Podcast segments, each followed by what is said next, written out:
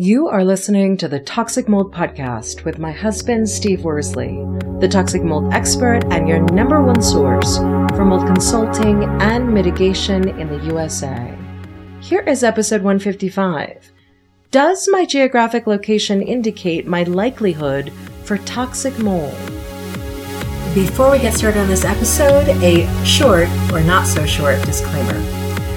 While all attempts have been made to verify the content provided in this podcast, neither the podcaster or the producers assume any responsibility for errors, omissions, or alternative interpretations of the issues discussed herein. All information stated in this podcast is the opinion of Steve Worsley. Steve Worsley is a mold specialist with over 20 years of experience in the construction and mold industry.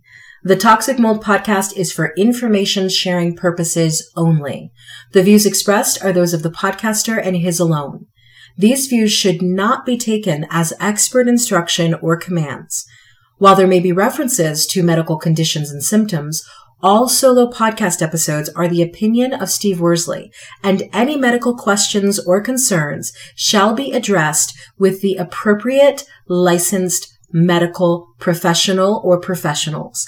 As the podcaster refers to different mold types, please be aware that Steve Worsley is not a microbiologist, and questions concerning mold specifics should be answered by the appropriate professional. The listener is 100% responsible for his or her own actions. You can check out Steve's books on Amazon about mold and dealing with mold in your home at amazon.com forward slash author forward slash Steve Worsley. And if you're interested in scheduling a mold consultation over the phone consultation with Steve, you can be sure to find out more about those and his availability at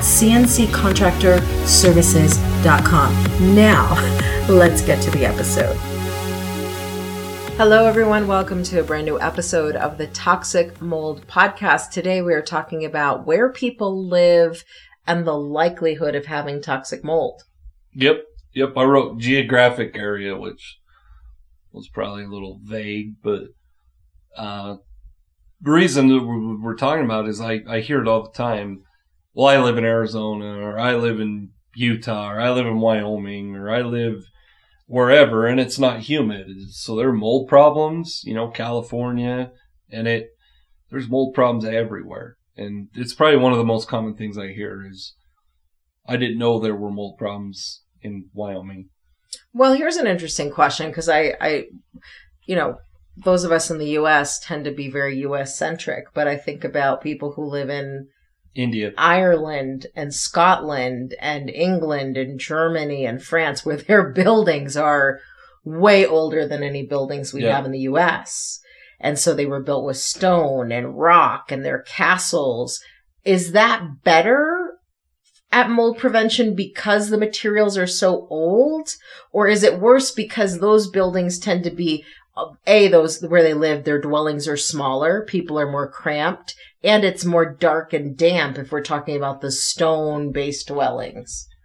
Uh, I, I wouldn't think that like that's there's a binary choice there yes or no. There was way too many variables but you know there there could be there could be one one building in the same exact one owned by a different person. One doesn't have issues and one does. And a lot of it's based on upkeep and that person.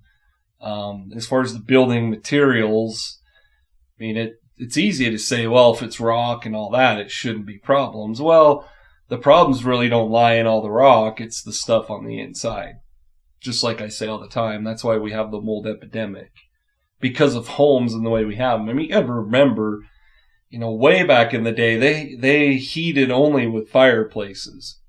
So they obviously had to air out their homes. There, you know, there were mud huts back in the day. I mean, you, you think about airflow compare and air quality compared to what it is now, and it's night and day. I mean, now we have HVAC systems and we keep our homes closed up because we don't want to hear the noise outside or whatever. So it's, you know, it'd be easy for me to answer your question, but there's way too many variables. Way so, too many. So in places like Ireland and Scotland, where it rains, England, it rains a lot.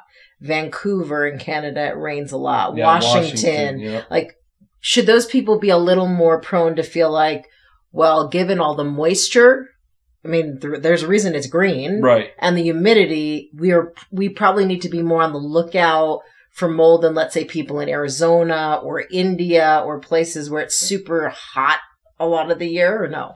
Well, you know, obviously the the the moisture in your geographic loca- location really has a lot to do with it. Um, but I don't want to. I don't want people to believe because you're in Arizona where it's dry, you're not going to have concerns. And it, you know, the humidity being high outside, and once again, the the positive thing about homes and being closed up is those places you just mentioned where it's humid and it rains a lot. The homes are closed up, and if they're built properly and they're watertight, you don't have that high humidity inside the home because you're obviously using a forced air furnace or you're using some sort of, of more or less air, well, not air, but heating or forced air that pushes the air throughout the home. Does that make sense? So it's, you're a humid, just because it's humid in, in Seattle doesn't mean inside a home it should be that humid. That's my point. And so what you're saying is don't look at where you're living and think because you live in uh, Arizona. Arizona, you're you're never going to have mold Exactly. problems. There are too many factors that play into that, Right. not just the actual location Exactly. and the temperature. and there. that you know my point behind all this is i don't want our listeners to think just because they live in a dry place that they can't have mold concerns. You're just as likely for to have a building defect in arizona as you are in seattle or in washington that makes sense Well, and then there, you know, there are also those who feel like they live in super cold climates most of the year, like Alaska or here in Wyoming or Maine or New Hampshire. And they go, well, it's so cold so much of the year. Do we really ever have mold problems Uh, here? yeah. What do you say to that? Well, the mold. What happens is the mold goes into a dormant state, and obviously it, it does that once the humidity drops below sixty percent. Well, even when it's really cold, if you have an active moisture intrusion concern, so you have a drip, drip, drip from a water line, even when it's freezing outside, it's not going to be freezing down in your crawl space. Shouldn't be, or your pipes would all freeze. You can still have high humidity and a mold concern. Now, if the humidity goes below 60%, you still have the mold there. It's just in a dormant state. Does that make sense? That does make sense. So just just because it's cold outside, uh, our listeners aren't living, you know, in sub-zero temperatures inside their homes. So the the my point is is the it being cold doesn't change. Now, are there factors that it's more likely to have, you know, mold mold growth when it's warmer? That's all. That all depends on the mold spore itself. But don't you know? Don't fall into the trap of well, I don't have to worry about it because I live in Wyoming where it's dry and it gets really cold every winter. So we ul- see mold ultra, issues everywhere. Ultra cold weather doesn't kill the mold, is what I think people are saying. right, thinking. nothing right? kills the mold. Okay. So, and it goes into a dormant state. A lot of people, and I hear it even from professionals, that, that, you know, to kill mold, you do this, this, and this, or the mold's dead. Mold's never dead, it's dormant. We've done podcasts about it. hmm It's non viable, however you want to word it, but it mold is never dead. It just goes into a dormant state, just like your grass outside. Sounds like mold is pretty resilient. yeah, it is. It's like we've talked about before. I mean, it it's having to adapt to survive just like we are as humans. Absolutely. So the more the more we try to get rid of it, the stronger it gets and, and morphs. And mutates. Okay. Exactly. So then going back to the whole geographic area thing, what what states in the, United States are the most common for mold? So I I did this. I don't recall where I got the um the stats from, but uh, it's in the mold epidemic. I put it in pretty much every book because it is interesting to know. And so for our listeners, I'm sure we probably have listeners in every one of these states. This is in the United States. But number one is Texas, which most people will be like, well, yeah, that makes sense. Houston's humid. But you get further away, up into northern Texas, it's not humid. You still have issues up there. Number two is Florida. That's easy. It's humid there. Um, number three is Oklahoma. Now, is it humid in Oklahoma? I think it depends on where you're at. Um, South Carolina, yeah, it's probably going to be a little bit humid, not like Florida. Nevada, is it humid in Nevada? No, anybody's been to, to Vegas no, or even the North part of Nevada, it's not humid at all. Um, Arizona, Arizona's not humid. Period. I don't, I don't think there's anywhere in Arizona that's really humid. Mm-mm. Do you know? No. Um, California, California, yeah, it's a coastal state, but it's not humid there. Mhm. Not that I know of. Yeah. Or know where I've been.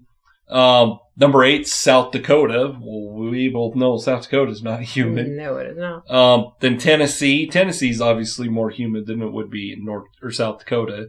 And then number 10 is Kansas. So if you look at that list, it's kind of a 50-50. Some of them are humid states as far as, you know, their natural conditions, and some are very dry. So wow, and that's a very diverse list. You're not It just is. talking about like Houston, which is very humid, or uh, anywhere in Florida, the Keys, Right. which are you're talking about places that seemingly, quote unquote, are super super dry, hmm and they're on the top ten list. Exactly. And you know, one of the questions I always get is well, why would why would Arizona or Nevada be on that list? Well, for our listeners in Arizona, it's unless you get like I don't even know the names of the places, so I apologize to our listeners, but there are some more mountainous areas um in northern Arizona. Like Flagstaff. Yeah. And is it Sedona? Is that Oh? Sedona. That's right. That's it. Yeah. But uh, you get away from those places and it's hot. It's very hot, very dry. Well, once again, what the reason I believe we're having the mold epidemic is because we're in buildings that are closed up. When it's hot, that hot outside, you don't want to be outside. Correct. So you're inside of a home. Well, the temperature outside, so let's just let's compare Arizona to what it is probably right now in April. They're they're getting close to hitting the hundred mark. Whereas here we're gonna hit, you know, we're we're gonna be lucky if we're into the sixties. Well, sixty degrees and hundred degrees, a water pipe leak doesn't care how hot it is outside. That's true. So, and that's, you know, that was the reason I wanted to do a podcast about this is I don't want our listeners to think because they live in a certain area that they're fine. Yeah. Most mold infestations are caused by defective, you know, water pipes. So, and we, we, we've seen our fair share of those, whether it's showers, anything. Absolutely. So it really, there are so many, I guess what you're saying is there's so many factors. Don't discount the likelihood of having a mold Right. issue just because of where you live. Right. And it the the the temperature outside has nothing to do with defects that was either from your plumber, your builder, whoever. Moisture intrusion typically is what obviously is causing a mold infestation. Absolutely. So what do you have to say to our listeners that, that live in notoriously humid areas like Houston, like Orlando, um, South Carolina is very, very humid, uh, especially along the coast where there's, you know, the Atlantic Ocean. What do you say to those people? So for those people, you know, like I've said, inside their homes shouldn't be that humid. Um, those people, though, one thing that we, we see a lot of concerns, and it's not fun, you might as well get rid of it, is mold inside their vehicles. Okay. and you get mold in your car, you might as well just. I, I wouldn't even say sell it because you don't want to pass that problem on to somebody else, but you pretty much have to get rid of the vehicle. So, you know, in those humid areas, make sure you're paying attention to places like your car. And once again, inside your home, obviously, is just as important whether you're down in Houston or you're in Cheyenne, Wyoming. It doesn't matter. But, you know, those that live in the humid areas know what it's like to go outside and their hair's all frizzy in 10 minutes and, you know, versus those of us that live in Wyoming don't have to deal with it. Absolutely. Not to mention all the sweating all the time Yeah. in humid areas. What do you say to those people who live in humid areas but also live in uh, Tornado Alley, Hurricane Alley? You know, the areas where the natural elements could create a situation where after a hurricane and flooding, you seriously have mold issues. As far as like preventative measures? Yeah, well, like when you know you live in a place like Houston where a hurricane will come and flood your basement, or you live in Florida, a hurricane will come and flood your home.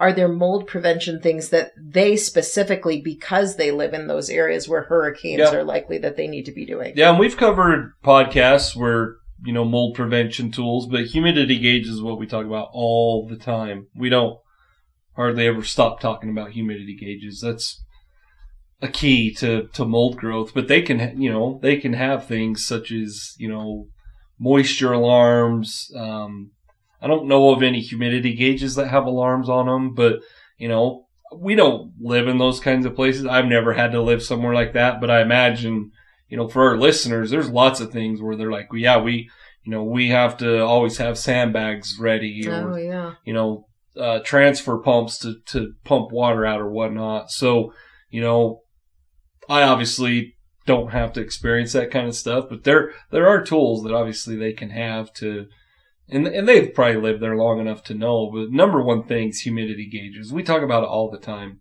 It's probably one of the most common things we ever talk about. Yeah. And everybody needs one. So there's your call to action for people. Yeah. I mean, it's, you, you have to have one. It's, I don't care where you live. Absolutely. And so at the end of the day, uh, it sounds like it's super important for people to not get caught up in the geographic area of where they live. And if they've read The Mold Epidemic, that book really explains to them why we have the ec- epidemic we have and why where you live is really not. Like there are too many other factors. Right. Yeah. It's, you know, it matters obviously, but at the end of the day, don't, you know, don't think because you live in a dry state, you don't have to worry about it. But yeah, I cover, cover all that stuff in the mold epidemic and it's, you know, they can get it on Amazon. It's in Audible, paperback, And ebook format. and ebook. Yep. So So be sure to check that out. Just look up the mold epidemic on Amazon or you can go to cnccontractorservices.com and you can learn more about the books, this podcast, and everything else. Yep. All right. Well, catch you on the next episode. Prevent toxic mold exposure before it gets in your home. Download Steve's free mold investigation checklist at tinyurl.com forward slash CNC mold checklist. Again, download Steve's free mold investigation checklist at tinyurl.com forward slash CNC mold checklist.